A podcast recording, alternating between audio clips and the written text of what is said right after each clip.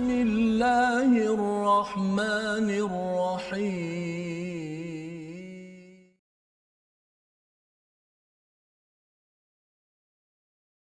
أعوذ بالله من الشيطان الرجيم. بسم الله الرحمن الرحيم. الحمد لله رب العالمين. الرحمن الرحيم. مالك يوم الدين. إياك نعبد وإياك نستعين. اهدنا الصراط المستقيم. صراط الذين أنعمت عليهم غير المغضوب عليهم ولا الضالين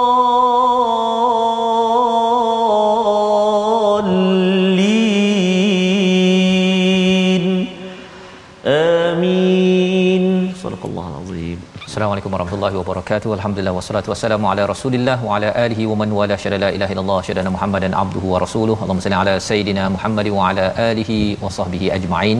Amma ba'du. Apa khabar tuan-tuan dan puan yang dirahmati Allah sekalian?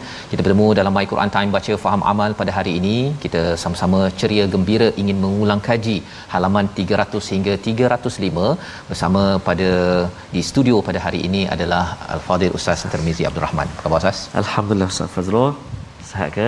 Alhamdulillah. Ya, kita doakan semua yang berada Betul, Sas. di depan kaca TV, Ya. yang berada di Facebook terus sihat ceria gembira Ustaz ya Betul, pada hari ini kerana kita sudah pun Ya. selesai dengan surah al-kahfi dan hari ini kita ingin mengulang kaji kerana bila kita dah mula tadabbur sedikit Betul. surah al-kahfi ini baca surah al-kahfi jadi pendek Ustaz Allah. ha, dia Betul. jadi lebih bermakna lah Betul, ya subhanallah. berbanding dengan kalau kita baca surah yasin ataupun baca surah yang lain yang lebih pendek surah al-mulk pun kadang-kadang rasa macam tak habis-habis kan disebabkan apa disebabkan memahaminya itu sendiri cuba bertadabbur akan menjemput barakah daripada Allah Subhanahu Wa Taala.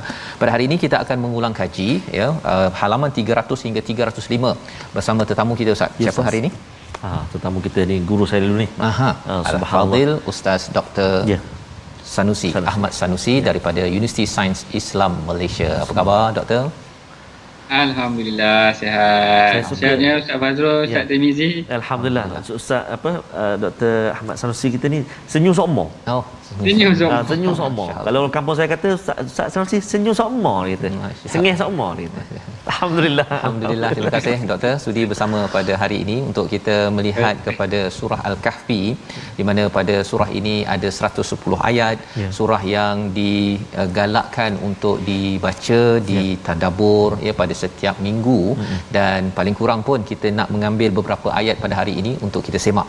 Jadi kita memulakan ya memulakan ayat 54 pada halaman 300 sebagai satu komentar daripada Allah Subhanahu Wa Taala selepas Allah menyatakan di hujung ayat 53 walam yajidu anha masrifa terus muncul perkataan sarrafna pada ayat 54 kita baca sama-sama bersama dengan tuan-tuan jemput untuk share bersama rakan-rakan di Facebook yang mungkin uh, pertama kali mengikuti My Quran Time tak pernah dengar. Ya kita baru ni buat survey Ustaz ya. Ada ramai yang tak pernah mendengar Ah, My Quran Time. dia tanya surah Al-A'raf.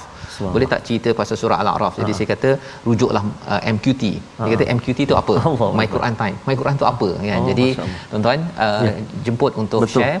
Dan hari ini kita nak baca ayat 54 sebagai permulaan ulang kaji kita pada hari ini. Silakan Terima kasih Ustaz Fazrul. Uh, khususnya yang saya muliakan Al-Fadhil uh, Profesor Madya Dr. Ahmad Sanusi um, juga uh, yang saya kasihi uh, ibu ayah tuan-tuan dan puan-puan sahabat Al-Quran yang dikasihi oleh Allah Subhanahu Wa Taala sekalian. Uh, permulaan ini jom kita nak baca untuk sesi ulang kaji ini ayat yang ke-54 Ustaz eh. 54. Kita nak baca ayat yang ke-54 di halaman yang ke yang ke-300. Jemput untuk kongsikan terus uh, pengajian kita pada hari ini uh, ulang kaji kita dalam surah Al-Kahfi ini insya-Allah. أعوذ بالله من الشيطان الرجيم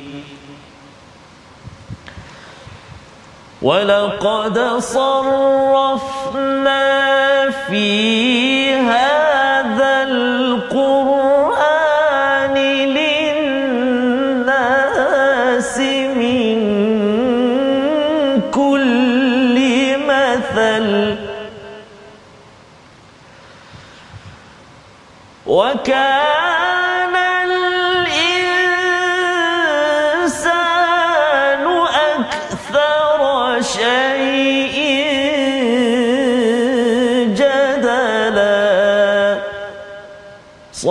صدق الله العظيم Surah Al-Azim ayat 54 dan sesungguhnya kami telah menjelaskan berulang-ulang kali dalam al-Quran ini kepada manusia dengan pelbagai perumpamaan tetapi manusialah paling banyak membantah wa kanal insanu aktsara syai'in jadala. Jadala. Kita ingin bersama Al-Fadhil Ustaz Dr. Ahmad Sanusi untuk kita melihat uh, doktor ya uh, bila Allah menggunakan perkataan sarrafna di sini selepas daripada ayat 53 ada perkataan masrifa. Ya. Nak tahu apa sebenarnya kaitan dengan psikologi manusia, bagaimana Quran ini memberi kesan dan mengapa masih ada lagi orang yang suka berbantah agar tak naklah kita jadi orang begitu Ustaz ya. Yes. Silakan Dr. Ahmad Sanusi. Baik, uh, terima kasih Ustaz Fazrul, Ustaz Tirmizi. Assalamualaikum warahmatullahi wabarakatuh. Waalaikumsalam. Alhamdulillahirabbil wassalatu wassalamu ala asyrafil anbiya wal mursalin wa ala alihi wa sahbihi ajmain amma ba'd. Baik, saya masuk terus kepada persoalan yang ditanyakan oleh Ustaz Fazrul tadi mengenai tentang perkataan sarrafna iaitu kami bentangkan ataupun kami berikan tentang ayat-ayat yang ada di dalam al-Quran contoh-contohnya tetapi manusia masih lagi suka membantah wa kana al-insanu aktsara syai'in jadala. Kalau kita tengok tadi pun uh, Ustaz Fazrul ada menceritakan eh pada ayat yang ke-53 Allah Taala telah menceritakan pada ayat ke-53 mengenai tentang uh, bagaimana Allah Taala membentangkan uh, apa contoh-contoh ataupun tentang satu tidak boleh kita nak berpatah balik daripada apa yang telah uh, diperintahkan itu tadi. Kemudian dalam ayat yang seterusnya Allah Taala kata walaqad sarrafna. Kami bentangkan ataupun kami pelbagaikan contoh-contoh yang ada di dalam al-Quran. Sebelum kita masuk tentang ayat yang ke-54 yang ditanya ni saya suka untuk berikan contoh-contoh bagaimana dalam al-Quran Allah Ta'ala menggunakan perkataan sarrafna ini dengan pelbagai uh, bentuk ataupun dengan pelbagai contoh. Kalau kita pernah lalui sebelum ni dalam suratul Isra eh, yang Allah Ta'ala kata walaqad sarrafna walaqad sarrafna lin-nasi fi hadzal qur'ani min kulli mathal. Kami pelbagaikan sarrafna sarrafna ni maksudnya tanwi' wa takrir. Iaitu uh, kami pelbagaikan contoh-contoh dan kami ulangi-ulangi contoh di dalam al-Quran ini. Tetapi dalam surah Isra Allah Taala kata uh, faaba aktsarun nasi illa kufura. Ha, tetapi manusia ingkar bahkan mereka menkufuri nikmat Allah Taala bahkan dalam surah yang lain pula dalam suratul Isra juga Allah Taala menyebut sarrafna fi hadzal qur'ani liyadhakkaru wa ma yaziduhum illa nufura. Eh Allah Taala kata kami bentangkan lagi contoh manusia lari. Kami bentangkan contoh manusia kufur. Kami bentangkan contoh manusia bergaduh ataupun berdebat lagi. Jadi Allah Ta'ala sebenarnya datangkan di dalam surah kahfi ini tentang salah satu reaksi manusia apabila dibentangkan kepada mereka ayat-ayat Allah, mereka lari daripada Allah. Mereka jauh daripada ayat Allah, mereka kufur kepada Allah, bahkan mereka berlawan balik, berdebat balik pula dengan dengan apa yang telah dibentangkan oleh Allah dalam Al-Quran. Jadi, kalau kita boleh ambil pengajaran daripada perkataan sarrafna yang ada di dalam muka surat halaman 50 uh, halaman ke-300 ini ayat 54 ni sebenarnya Allah Taala memberikan kepada kita contoh bagaimana sebenarnya uh, ini adalah reaksi-reaksi normal yang berlaku kepada manusia yang perlu kita teladani supaya persediaan buat kita untuk berdepan dengan manusia. Kalau kita sampaikan kebenaran akan ada yang lagi, akan ada akan ada yang bantah akan ada yang memberontak balik ataupun kufur daripada arahan yang disampaikan kepada kita. Dan kemudian Allah Taala jelaskan juga manusia ni memang suka berjidal ataupun manusia ni suka memberikan bantahan. Baik, yang ni yang diceritakan uh, oleh Syekh Tantawi. Ha yang di, saya suka uh, ambil contoh daripada Syekh Tantawi ya, kerana tafsirnya agak mudah. Yang mana dia kata perkataan sarrafna ini ataupun uh, kami pelbagaikan kami bentangkan contoh-contoh ini sebenarnya di dalam surah kahfi sendiri Allah Taala memberikan dua contoh yang jelas eh yang da- kalau kita baca dalam suratul kahfi yang awal tu Allah Taala ada sebut tentang wadrib lahum mathalan rajulaini ja'alna li ahadihima yang Allah Taala berikan dua yang Allah Taala berikan contoh tentang dua orang lelaki. Kemudian di penghujung surah ni pun Allah Taala bentangkan lagi wadrib lahum mathalan hayatid dunya Allah Ta'ala bentangkan contoh tentang kehidupan dunia seakan-akan tak perlu tengok surah lain. Tengok sahaja dalam suratul kahfi dah ada contoh-contoh yang Allah Ta'ala berikan kepada kita untuk kita ambil pengajaran. Contoh yang Allah Ta'ala berikan tentang manusia yang kaya raya mewah bahkan mempunyai pengikut yang ramai.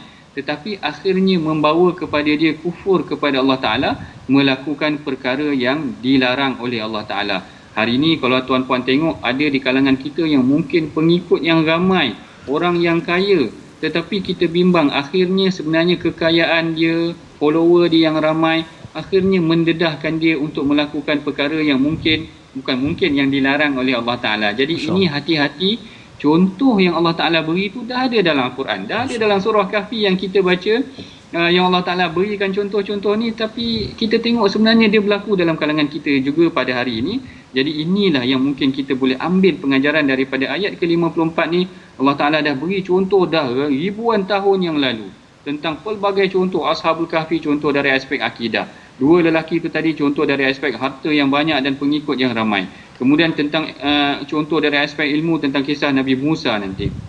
Contoh kuasa Nabi Khidir tetapi akhirnya manusia ni masih lagi suka bergaduh ataupun manusia ni suka lagi membantah. Ini yang kita harus ambil pengajaran pertama bagaimana Allah Taala telah membentangkan contoh yang banyak kepada kita. Yang kedua kita hendaklah bersedia. Andai kita menyampaikan kebenaran orang akan bantah kita balik. Yang ketiga bagaimana kita sebenarnya tidak terkeliru dengan contoh-contoh ataupun tidak terkeliru dengan umpan-umpan dunia yang Allah Taala akan berikan kepada kita yang akhirnya mungkin boleh menghanyutkan kita yang keempat boleh membawa kita kepada bermujadalah itu berdebat balik dengan apa yang telah Allah Taala dan Rasulullah ajarkan di dalam Al-Quran dan hadis. Ha, secara ringkasnya macam itulah kau ustaz. Baik, terima kasih ucapkan pada Dr. Ahmad Sanusi ya, Ya. menjelaskan tadi Ustaz tentang uh, betapa Allah bawakan banyak misal, contoh itu untuk kita contohlah kan. Contoh ambil kebaikannya. Tetapi bila berinteraksi dengan contoh ni yang disampaikan oleh Ustaz Dr. Ahmad Sanusi tadi, manusia ni dia bukan ambil pelajarannya, dia nak bergaduh ataupun ah. berjidal, dia berbalah kata, uh, pemuda itu bukan aku. Ha kan? Ataupun pemuda tu banyak follower. Pasal follower dia ada pekerja dia saya follower kat Facebook. Ha dia cuba nak berjidal jidal jidal. Tapi rupa-rupanya jidal ini sifat manusia yang kita harap ia tidak menyebabkan kita jauh daripada Ya. beriman memohon keampunan pada Allah ya berbanding dengan jidal itu kerana hal dunia Betul, itu Ustaz. highlight uh, Dr. Ahmad Sanusi sebentar tadi uh, dunia akan menyebabkan kita jidal ya uh, tapi kalau katakan kita uruskan dunia dengan perspektif dalam surah al-kahfi ini ada follower, ada staff, ada pasukan, ada harta, semuanya itu kita uruskan dengan dengan ketauhidan betul-betul kepada Allah Subhanahu Wa Taala. Dan ketauhidan ini memerlukan ilmu Ustaz ya. Ya. Itu sebabnya bercakap tentang ilmu ini Nabi Musa terus belajar ya istilahnya pada ayat 60 itu au amdiya huquba Ya. iaitu aku akan terus belajar selama mungkin aku akan cari juga cikgu tersebut tetapi bila dah jumpa cikgu pada halaman 301 itu cikgu dah bagi syarat ya kata Nabi Musa uh, pada ayat yang ke 69 satajiduni insya-Allahu sabira. Ya iaitu aku ni insya-Allah akan jadi anak murid yang sabar. Wala a'si laka amra. Ya tidak akan derhaka kepada perintah ataupun satu urusan pun. Tetapi apa yang berlaku bila jalan-jalan-jalan Ustaz ya peristiwa pertama sampan ya. Peristiwa kedua ialah bunuh anak dan peristiwa ketiga ialah uh, dinding runtuh tersebut. Peristiwa pertama itu sampan itu selepas saja peristiwa sampan terus sahaja uh, Nabi Musa kata ini imra kan. Pada ayat yang ke-71 ya ini ini kesalahan besar. Tak logik betul kan. Dan bila Nabi Khidir ya gurunya menegur eh Nanti dah tengok dah kamu tak mampu bersabar dengan aku. Pada ayat yang ke-72 ada perkataan Nabi Musa yang menarik. Qala la tu'akhizni bima nasit kita baca ayat 73 pendek tetapi kita perlukan pencerahan daripada Dr. Ahmad Sanusi bagaimana kita nak memastikan apa maksud di sebalik perkataan Nabi Musa aku lupa aku lupa uh, bolehkah kita ni pelajar lupa ataupun macam mana nak elakkan lupa ataupun apa sebenarnya di sebalik ayat 73 kita baca dahulu bersama Ustaz Tamizi Terima kasih kepada Ustaz Fazrul yang bahagia pada uh, Ustaz Dr. Ahmad Sanusi uh, juga tuan-tuan dan puan-puan sahabat Al-Quran yang kasih Allah Subhanahu Wa Taala sekalian. Saya tertarik dengan uh, kalimah atau perkataan yang digunakan oleh Fadil Dr. tadi umpan-umpan dunia. umpan tu Allah kalau nak mancing nak ada umpan. betul Ada umpan-umpan dunia ni jangan dia umpan kita untuk makin jauh jauh jauh ha, daripada Allah SWT mudah-mudahan amin ya rabbal alamin jadi kita nak baca sekarang ni ayat yang ke-73 jom kita baca sama-sama insya-Allah أعوذ بالله من الشيطان الرجيم قال لا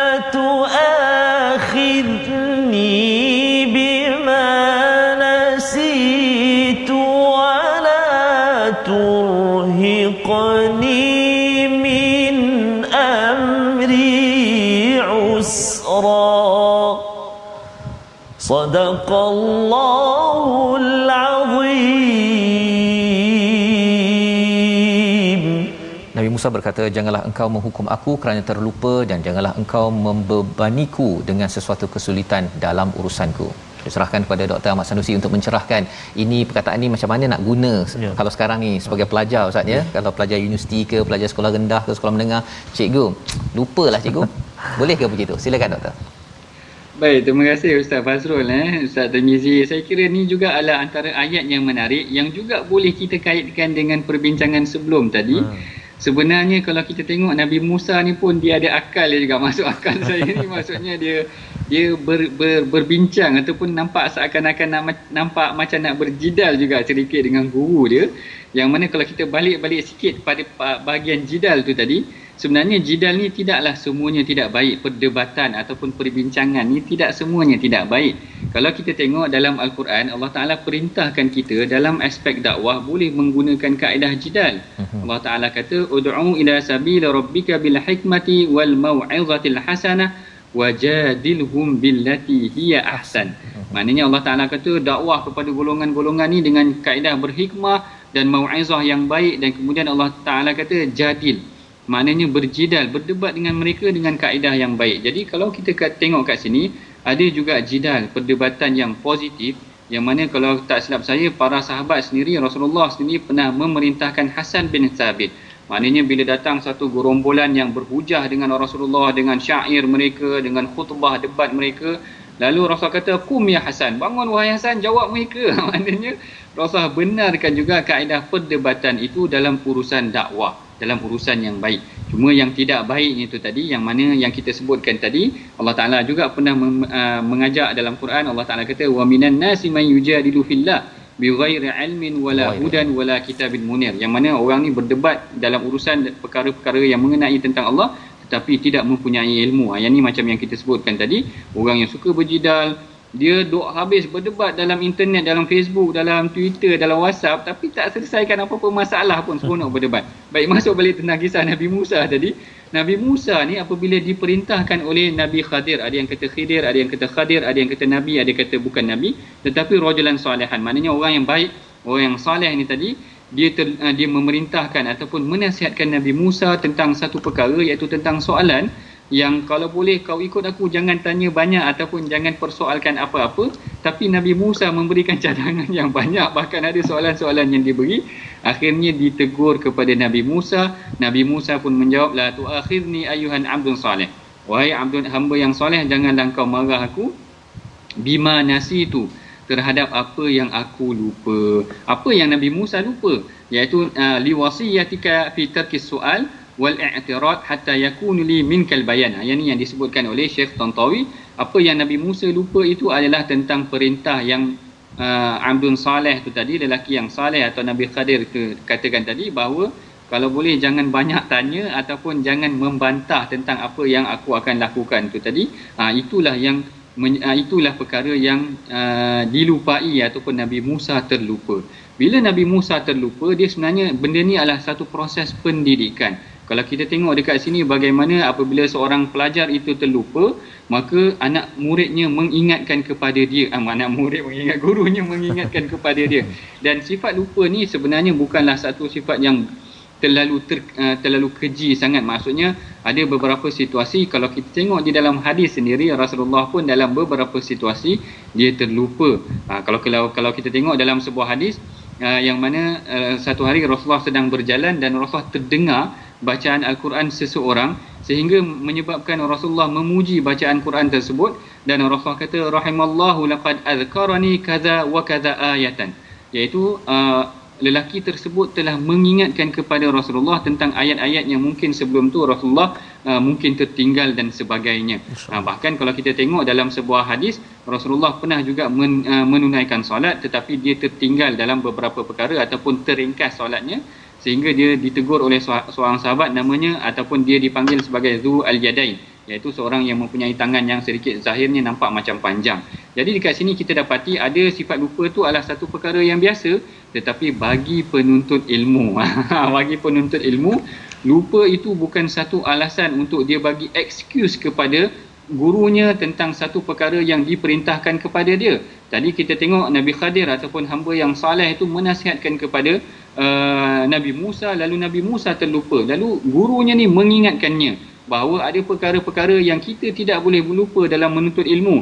Jangan lupa itu dijadikan alasan sehingga boleh dijadikan hujah untuk berdebat pula balik dengan gurunya.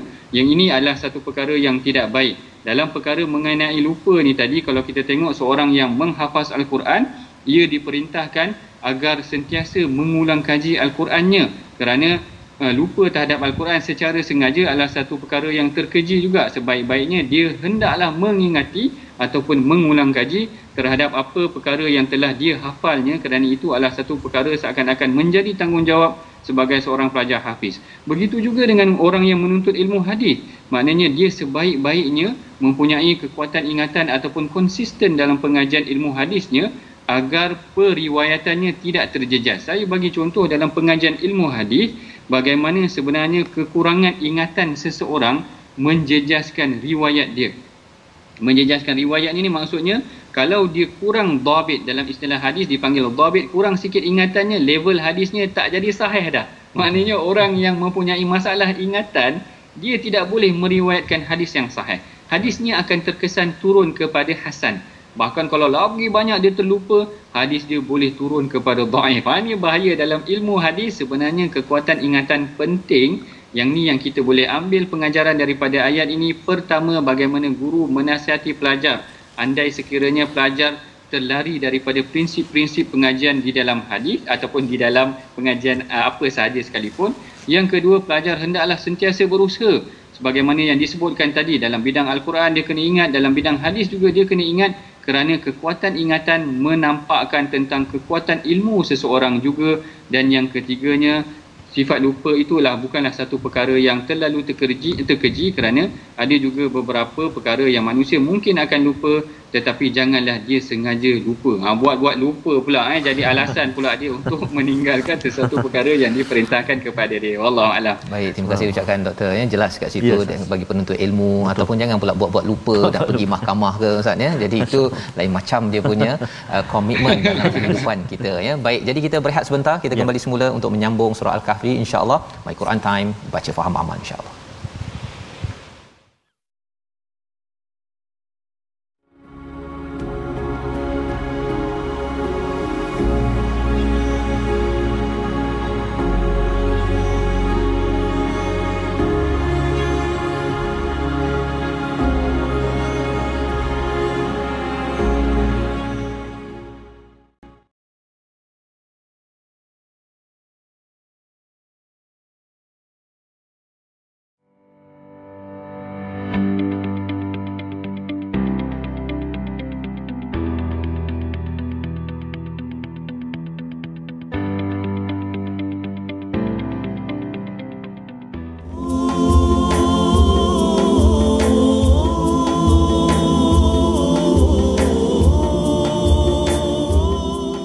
اللهم ارحمنا بالقرآن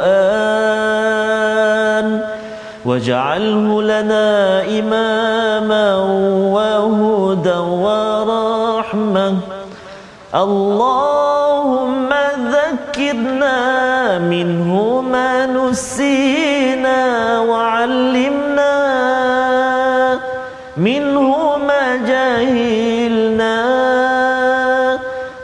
وارزقنا تلاوته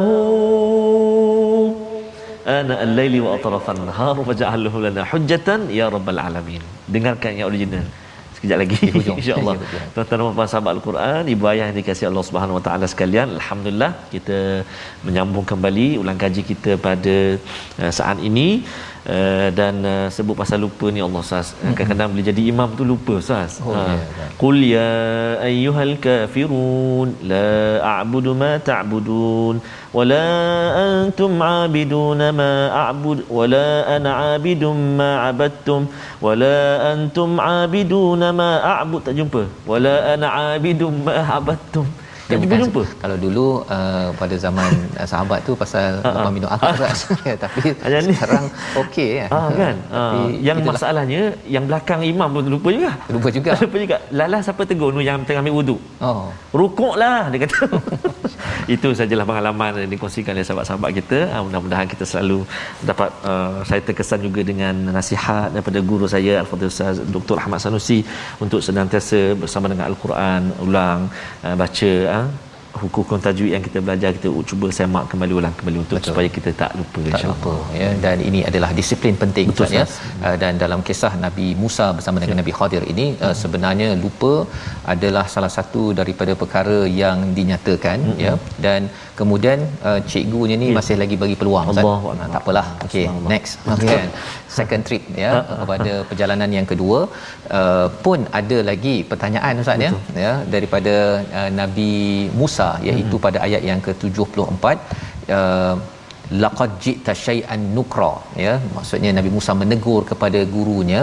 Guru dah beritahu dah awal-awal jangan komen apa-apa ya. syai'a. Di hujung nanti hmm. kita bincang ya. Tetapi uh, rupa-rupanya um, Nabi Musa masih lagi dan kemudian pergi pada perjalanan yang ketiga Nabi Musa masih lagi hmm. ya uh, membuat komentar. Tapi dalam bentuk yang uh, bukan soalan pun Ustaz. Dalam bentuk yang yang lembut saja kan pada ayat yang ke-77 qala law syi'ta lattakhazta alaihi ajra iaitu bagus ni kalau dapat upah ni. Ha kan? Tak adalah tegur mengapa mengapa tak. tapi rupa-rupanya pada ayat 78 ha inilah perkataan daripada Nabi Khadir kepada anak muridnya. Kita baca sekali lagi dan kemudian kita nak melihat macam mana panduan bagi cikgu. Boleh tak cikgu tu rasa macam nampaknya kamu ni dah get out kan? Adakah boleh begitu dekat tahap mana kita akan bersama dengan Dr. Ahmad Sunusi sebentar lagi kita baca ayat 78 Baik, terima kasih kepada Ustaz Fazrul. Sahabat-sahabat Al-Quran, tuan-tuan dan puan-puan ibu ayah dikasihi Allah SWT sekalian. Jom kita baca satu ayat lagi, ayat ke-78. Uh, dan hati-hati bacaan kita uh, saya kira dalam surah Al-Kahfi ini banyak sekali uh, akhir ayat dia dengan mad'i mad'i wat. Uh, jadi uh, saya rasa tak lupa kot uh, mad'i wat berapa harakat di ujung-ujung dia kalau berhenti dua harakat. Kalau waqaf ah. Ha? okey baik. Jom kita baca sama-sama. Ayat 78 insyaallah. A'udzu billahi minasyaitonir rajim qala hadza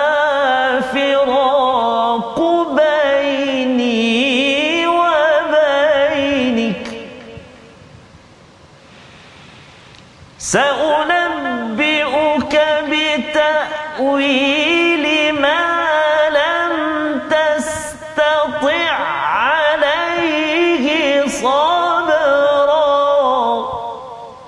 صدق الله العظيم Surah Al-Azim ayat 78 dia Nabi Khadir berkata ini adalah perpisahan antara aku dengan engkau aku akan memberikan penjelasan kepadamu atas perbuatan yang engkau tidak mampu bersabar terhadapnya inilah kata-kata keramat daripada guru ya Nabi Khadir kepada Nabi Musa dan uh, ini garang uh, guru ni sebenarnya kan uh, Dr Ahmad Sanusi boleh jelaskan macam mana uh, cara nak uh, me- menjadi guru yang bagus berdasarkan pada panduan daripada ayat 78 ini silakan Baik, uh, terima kasih Ustaz Fazrul, Ustaz Timizi. Baik, ini adalah satu soalan yang menarik juga. Bagaimana sebenarnya kita melihat uh, hubungan antara guru dan pelajar tu seperti mana yang kita boleh tengok daripada Nabi Musa dan Nabi Khadir ni tadi. Yang mana akhirnya Nabi Khadir kata hadza firaqu baini wa bainak. Ini habislah. Nabi Nabi Khidir kata ah, uh, macam ni lah kita maknanya berlaku proses perpisahan. Tapi kalau kita tengok yang ni saya suka kongsikan kepada tuan-tuan para penonton yang dirahmati Allah, bagaimana Rasulullah mendidik Sayyidina, Sayyidina Muaz bin Jabal. Ha, kenapa saya pilih Muaz bin Jabal ni? Kerana saya tengok di dalam musnad eh kalau kita nak cek hadis tentang satu tokoh ataupun tentang tokoh sahabat, kita boleh tengok uh, dalam musnad kerana al-Imam Ahmad akan menghimpunkan hadis-hadis tentang satu orang sahabat tu. Kalau musnad Abu Bakar, hadis tentang Abu Bakar saja. Kalau musnad Umar, hadis tentang Umar saja. Yang ni musnad tentang Sayyidina Muaz bin Jabal. Sayyidina Muaz bin Jabal ni saya kira sebenarnya hampir-hampir juga dengan kaedah bagaimana Nabi Musa dan kisah Nabi Musa dengan Nabi Khadir ni tadi. Iaitu Rasulullah SAW dia memang train Saidina Muaz ni banyak kali banyak kali. Ada kalanya dia marah ada kalanya dia okey. Eh, dalam satu kes Rasulullah sallallahu alaihi wasallam menunggang dengan Saidina Muaz.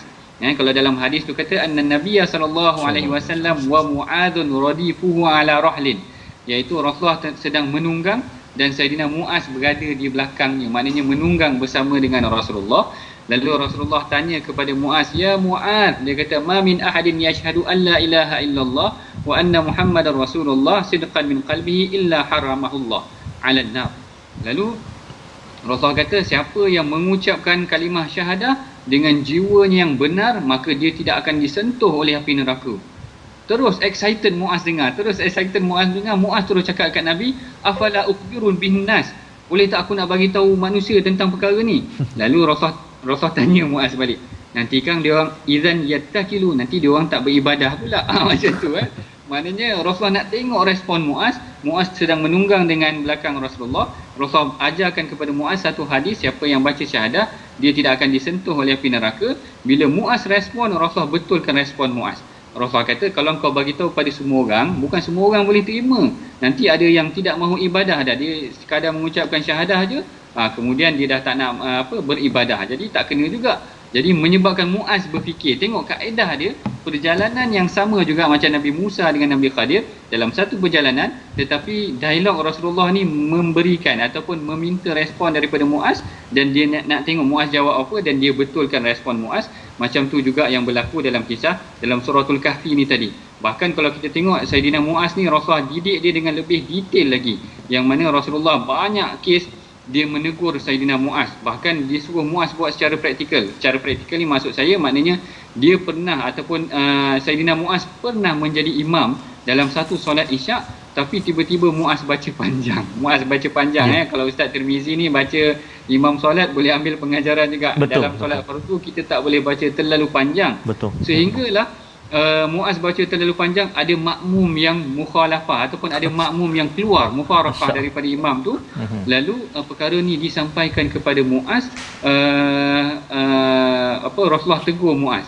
Sehingga kan Rasulullah memberikan teguran yang agak keras juga. Rasulullah kata afatanun ya Muaz kau nak jadi tukang fitnah ke Muaz? Allah. jadi Muaz kena tegur lagi kerana kesilapan yang dia lakukan tetapi Rasulullah tegur dia dengan jalan yang baik. Ada maknanya ada jalan yang keras ada jalan yang baik. Hmm. ada hadis yang lain Rasulullah kata inni uhibbuka fillah. Wa muas aku sayang kat engkau kerana Allah taala. Ada juga teknik dia lain. Tapi yang paling menarik sekali ketika mana perpisahan berlaku. Ha, kan, kan kalau dalam surah ni kita nak ceritakan tentang perpisahan. Bila mana Rasulullah nak berpisah dengan Muaz Rasulullah ajarkan kepada Muaz satu hadis yang sangat penting. Hmm. Iaitu uh, Muaz kata ba'athani Rasulullah sallallahu alaihi wasallam ila Yaman. Uh, Muaz kata Rasulullah hantar aku nak pergi ke Yaman. Bila mana aku dah nak melalui perjalanan aku je, lalu Rasulullah pun kata kepada Muaz. Rasulullah kata kepada Muaz, "Atadri lima ba'athtu ilaika?" Wahai Muaz, kan aku dah train kau lama, aku dah ajar engkau ketika menunggang dengan kau, ketika engkau solat, ketika engkau buat sedemikian semua aku dah ajar engkau sekarang ni aku hantar kau daripada menjadi anak murid kepada guru di Yaman. Kepada guru di Yaman. Tetapi uh, bila nak hantar ke Yaman tu Rasulullah tanya Muaz wahai Muaz kau tahu tak kenapa aku hantar kau ke Yaman ni?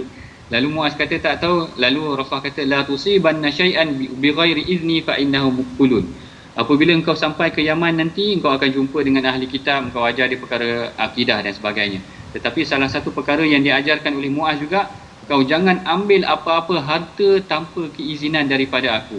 Sekiranya kau ambil harta tanpa keizinan daripada aku, maka ianya adalah hulul iaitu harta haram. Dia seakan-akan Rasulullah melarang daripada mengambil harta rakyat yang tidak dibenarkan seperti rasuah dan sebagainya.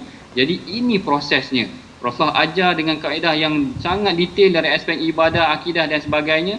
Tetapi bila aplikasi tersebut pelajar itu hendaklah memahami bagaimana ilmu yang dipelajari boleh mendapat manfaat buat seluruh rakyat sehingga kan Rasulullah secara direct menegur Muaz kalau ada harta orang bagi engkau nanti di Yaman, jangan ambil kerana harta yang diberi boleh membuka ruang kepada rasuah. Ini yang pentingnya sebelum perpisahan Nabi Khadir dan Nabi Nabi Musa tidak diperincikan. Maknanya dia memberikan penjelasan tentang hikmah berlakunya eh, persoalan-persoalan sedemikian. Tetapi kalau kita tengok bila mana berlakunya perpisahan antara Rasulullah dengan Muaz, Rasulullah ajar satu poin yang sangat penting, ilmu yang kau pelajari dengan aku ini hendaklah memberikan manfaat kepada seluruh manusia. Jangan ambil rasuah, jangan ambil harta orang secara haram, jangan ambil perkara-perkara yang tidak dibenarkan oleh Allah Taala. Inilah yang dipertegaskan oleh Rasulullah selain daripada perkara-perkara mengenai tentang akidah tu tadi. Jadi yang ni ada beberapa perbandingan yang saya cuba buat antara pendidikan yang dilakukan oleh uh, Nabi Khadir dengan Nabi Musa dengan bagaimana Rasulullah mendidik Sayyidina Muaz. Akhirnya mereka sama-sama belajar menuntut ilmu tetapi yang paling utama sekali adalah bagaimana meletakkan ilmu itu memberikan manfaat kepada orang lain. Kalau kita tengok dalam kes Nabi Khadir tadi tentang bagaimana dia menegakkan dinding itu kelebihannya untuk anak-anak yatim yang apa wa kana abuhuma saliha apa ibu bapa mereka orang yang soleh kemudian bagaimana menyelamatkan sampan tu tadi kerana ada orang merampas tengok eh maknanya kelebihan-kelebihan yang diajarkan oleh Nabi Khadir ni tadi adalah kebaikannya untuk masyarakat awam. Masyarakat. Begitu juga yang dipraktikkan oleh Rasulullah apabila dia ajar kepada Muaz, diajarkan kepadanya ilmu yang boleh memberikan kebaikannya kepada masyarakat umum bukan sekadar untuk dirinya sahaja. Ini antara pengajaran yang penting juga saya kira yang kita boleh ambil daripada kisah pertemuan antara Nabi Musa dengan Nabi Khadir dan bagaimana Rasulullah uh, pertemuan antara Rasulullah dengan Muaz dan perpisahan dia memberikan kita satu pengajaran penting yang kita boleh pelajari pada hari ini insya-Allah. Insya-Allah terima kasih ucapkan pada Dr. Ahmad Sanusi ya uh, sebentar ya. tadi ya berkaitan ya. dengan uh, bagaimana uh, ya. berpisahnya Nabi Muhammad dengan Muaz bin Jabal uh, jangan ambil harta uh, rasuah ataupun harta Betul. rakyat pada waktu itu dan uh, di hujung kisah Nabi uh, Musa bersama dengan Nabi Khidir. Ini pun uh, Nabi Musa memberi cadangan lau syi'ta latakhazta alaihi ajra. Bagus ni ambil upah ni Ha-ha. kan? Rupanya itulah saat berpisah mereka ya. Uh, yang harapnya di situ mesej kepada uh, guru-guru ya, ya. Uh, maksudnya kalau ada yang halal tu okey tapi janganlah sampai sampai uh, melampau-lampau apatah Betul. lagi menyalahgunakan uh, credibility dan juga kepercayaan orang untuk mengambil upah ya. yang melampau Sure. ataupun tidak di dibenarkan itu satu lagi lah yang terfikir sebentar tadi uh, bila doktor uh, menjelaskan tentang disiplin yang menarik tentang Muaz bin Jabal dihantar ke ke ya. tempat lain ya. oleh Nabi Muhammad sallallahu alaihi wasallam. Jadi kita nak meneruskan ya kisah uh, Nabi Musa ini diteruskan dengan kisah yang seterusnya, kisah keempat iaitu Zulkarnain Ustaz. Masya-Allah. Ya pada halaman yang ke-303 dan kita nak baca ayat 88 kerana ini adalah antara prinsip keadilan Zulkarnain dalam memimpin. Ayat 88 kita baca bersama Ustaz Tarmizi. Baik, terima kasih kepada Ustaz uh, Fazrul. Uh, subhanallah uh, bagus sangat tadi uh, apa uh, pesanan ataupun nasihat daripada Fadil Ustaz Dr. Ahmad Sanusi. Kalau jadi imam memang tak boleh panjang Ustaz. Yeah. Tambah-tambah kalau kita jadi imam baca mujawab macam musabaqah tu. Hmm? Bismillah Allahu Akbar. Tinggal bila dia seorang. Jadi maksudnya itulah uh, Ustaz uh, doktor ya uh, peringatan dan peringatan uh, apa ni teguran daripada guru-guru kita, pengalaman yang kita ambil daripada guru kita bila jadi imam. Mm-hmm. Kadang-kadang di secara directly, secara langsung tak tak dicerita tapi secara kita melihat oh macam tu eh oh macam tu bacaan dia macam ni uh, doa dia macam ni wirid dia sebagainya jadi itu subhanallah uh, kita dapat ambil pelajaran insyaallah eh jadi kita nak baca sekarang tuan-tuan dan sahabat al-Quran kita nak baca ayat yang seterusnya iaitu uh, ayat yang ke berapa tadi ustaz 88 88 kita nak baca insyaallah أعوذ بالله من الشيطان الرجيم واما من امن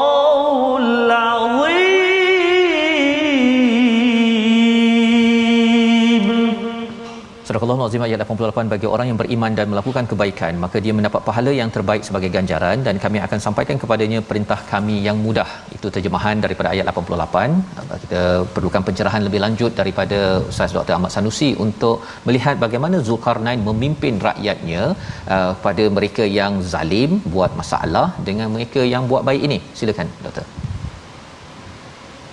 Baik, uh, terima kasih uh, Ustaz Fazrul, Ustaz Timizi. Eh. Kalau kita tengokkan ayat ini, dia sebenarnya adalah rangkuman daripada permulaan ayat 83 lagi yang mana Allah Taala menceritakan kepada kita tentang kisah Zulkarnain ya. yang mana di sinilah uh, bila mana dia bertemu dengan satu kaum pada ayat yang ke-86 kalau tak silap saya maka uh, kaum ini adalah kaum yang mengingkari Allah Taala lalu ditanyakan ataupun diberikan peluang kepada uh, Zulkarnain. Dia katakan kepadanya imma an tu'adziba wa imma an tattakhidha fihim husna. Yang mana maksudnya kalau kaum ini kau diberikan peluang sama ada kau mungkin boleh memberikan siksaan kepada mereka. Pilihlah sama ada engkau nak menyiksa mereka atau engkau hendak bertindak baik kepada mereka. Lalu Nabi uh, lalu Zulkarnain maafkan saya Zulkarnain memberikan satu prinsip yang sangat jelas dan sangat bertepatan dengan apa yang digariskan ataupun yang disampaikan di dalam al-Quran yang mana dia memberikan pandangan yang dia menyatakan qala amma man zalama fasawfa nu'adzibuhu. Eh barang siapa yang menzalimi tidak mematuhi perintah Allah berlanggar apa melakukan perkara yang bersalahan dengan syariat Allah maka ini adalah golongan yang boleh dikenakan hukuman. Eh, boleh dikenakan hukuman dan boleh diberikan hukuman yang berat. Maknanya kat sini kita seharusnya faham ini prinsip yang mudah mereka yang bercanggah perlakuannya dengan apa yang diperintahkan oleh Allah dan Rasul maka mereka boleh diberikan hukuman maknanya melalui proses ni lah dengan diperintahkan kepada mereka, mereka mem, apa, bertaubat memberikan ruang kepada mereka dan sebagainya. Tapi sekiranya mereka terus melakukan kezaliman maka mereka boleh dikenakan hukuman. Kemudian uh, Zulkarnain pun uh, di dalam ayat ini juga menyebutkan dia kata wa amma man amana wa amila salihah mereka yang beriman dan melakukan amal saleh falahu jazaa'anil husna. Mereka akan dapat balasan yang baik. Wa sanaqulu lahu min amrina yusra. Eh, kalau dalam terjemahan di sini dia kata dan kami akan perintahkan kepadanya perintah-perintah kami yang tidak memberati. Dalam ayat ni disebutkan wasanaqulu lahu min amrina yusra. Seakan-akan Allah Taala akan memberikan mereka kata-kata ataupun perintah yang baik yang tidak memberatkan kalau perkataan yang uh, yang Allah Taala gunakan di dalam surah kahfi ni kita perhatikan dia kata min amrina yusra. Syekh Tantawi menyatakan dia kata mereka yang melakukan amal saleh ini kami akan memberikan kepadanya kata-kata ataupun perintah kepada mereka yang mana yusra yang mudah la su'ubatan yang tidak memberikan bebanan. Yang ni sebenarnya saya suka untuk mengajak tuan-puan berfikir ada kalanya kadang-kadang bila kita nak melakukan perintah Allah Ta'ala ni kita terasa berat hati kita. Allahu Akbar. Yang ni sebenarnya adalah satu muhasabah juga buat diri kita. Kalau kita diperintahkan oleh Allah Ta'ala untuk melakukan solat kita terasa solat kita berat apakah sebenarnya kita benar-benar beriman dan melakukan amal soleh Nah, yang ni juga kita kena faham kan dia kata min amrina yusra. Hmm. Kami akan memberikan mereka perintah yang dia akan rasa ringan mudah. Hmm. Tapi bila kita tengok eh kenapa aku solat rasa susah? Ha yang ini sebenarnya hmm. dia muhasabah ya? untuk amanah bihi. Ya betul. Nah, tentang amanah wa amila salihah, tentang uh, keimanan dan amal soleh. Saya suka untuk mengajak kita sama-sama muhasabah sebab kita semua lalui. Ada kalanya kita dengar Quran kita rasa seronok dengan Quran. Ada kalanya kita dengar Quran kita tak rasa apa-apa tuan-puan. Macam dengar kat restoran kedai mama tu kita tak rasa apa-apa. Ada kalanya bila kita dengar Quran kita rasa nak menangis. Yang ni adalah tahap keimanan yang Allah Taala campakkan dalam jiwa kita yang menunjukkan sebenarnya status juga ataupun tentang keadaan diri kita. Sebab tu ada kalanya kita rasa kita nak solat kita rasa seronok solat. Ada kalanya kita nak baca Quran, kita tak nak berhenti baca Quran. Oh. Tapi ada kalanya kita nak bangun solat pun malas. Ini adalah satu uh, apa kriteria ataupun sebenarnya indikator juga untuk kita mengambil pengajaran daripada ayat ini. Wa amma man amana wa amila salihat. Siapa yang beriman kepada Allah Ta'ala dan melakukan amal soleh, maka dia akan mendapat jaza'anil husna wa sanaqulu lahu min amrina yusra dan kami akan memberikan dia perintah yang tidak membebankan dia. Satu aspeknya adalah perintah syariat itu tidak membebankan manusia, mhm. tetapi satu aspek yang lain mungkin juga kita boleh pelajari. Yusra yang dimaksudkan di dalam hati orang beriman ini, ini adalah mereka merasa mudah ataupun seronok Mudah. untuk melakukan amal soleh dan keimanan itu tadi. Andai sekiranya mereka merasa berat, Allahu Akbar, ini adalah satu proses muhasabah yang kita harus sama-sama pandang Mhm. ataupun ambil pengajaran. Jangan sampai kita rasa nak melakukan ibadah berat sehingga menyebabkan kita tidak mampu untuk melakukan apa yang diperintahkan oleh Allah. Terima kasih Wallahu diucapkan pada Masya Allah. Dr. Ahmad Sanusi Ustaz ya Allah. kita nak berdoa agar kita dimudahkan pada uh, urusan menuju Tuhan Ya. ya bukannya bab dunia kalau yang uh, ting ah yang itu cepat kan tetapi yang bab yang Allahu akbar Allahu akbar dia lambat moga-moga Allah pimpin kita Ustaz Amin. silakan Ustaz Ustaz. A'udzu billahi minasyaitonir rajim. Bismillahirrahmanirrahim. Alhamdulillahi rabbil alamin wassalatu wassalamu ala rasulillahil amin sayyidina Muhammadin wa ala alihi wa sahbihi ajma'in. Allahumma ya Allah wa ya Rahman wa ya Rahim.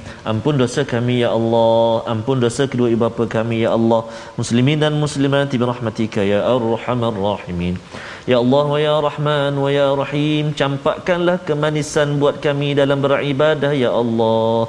Campakkan ya, ya Allah kemanisan buat kami dalam beribadah kepadamu Ya Allah Maka ya Allah tolong kami untuk kami senantiasa ingat padamu Tolong kami untuk kami mensyukuri pemberianmu Tolong kami untuk kami memperbaiki melipat gandakan amal ibadah kami kepadamu ya Allah Wa sallallahu ala sayyidina Muhammad wa ala alihi wa sahbihi baraka wasallam Walhamdulillahi rabbil alamin Taqabbalallahu minkum Amin ya rabbal alamin. Moga-moga Allah mengabulkan doa kita Ustaz. Terima kasih diucapkan pada Dr. Ahmad Sanusi. Kita ingin membina masyarakat yang dunianya letak di tangan Ustaz ya, Awesome. bukan letak di hati sehingga kan and uh, wasanaqulu lahu min amrina Yusra. dimudahkan urusan-urusan kita. Semua perkara Allah suruh kita dimudahkan. Inilah yang ingin kita bina dalam gerakan tabung gerakan al-Quran ya untuk kita memasukkan nilai membina nilai ini dalam masyarakat dalam ahli keluarga kita dalam masyarakat kita sehingga kan yang baik-baik kita bersegera. Ya. yang tak baik itu kita akan kritik dan kita akan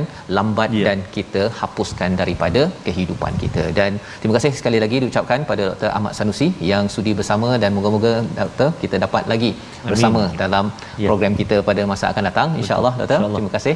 InsyaAllah. InsyaAllah, insyaAllah. baik terima kasih diucapkan dan kita bertemu lagi tuan-tuan dalam halaman baru pada hari esok kita mendalami eh, surah Maryam. Tak sempat kita ulang kaji Betul. tetapi insyaallah kita akan terus menjejak Saidina Maryam dalam My Quran Time baca faham amal insyaallah. Jumpa lagi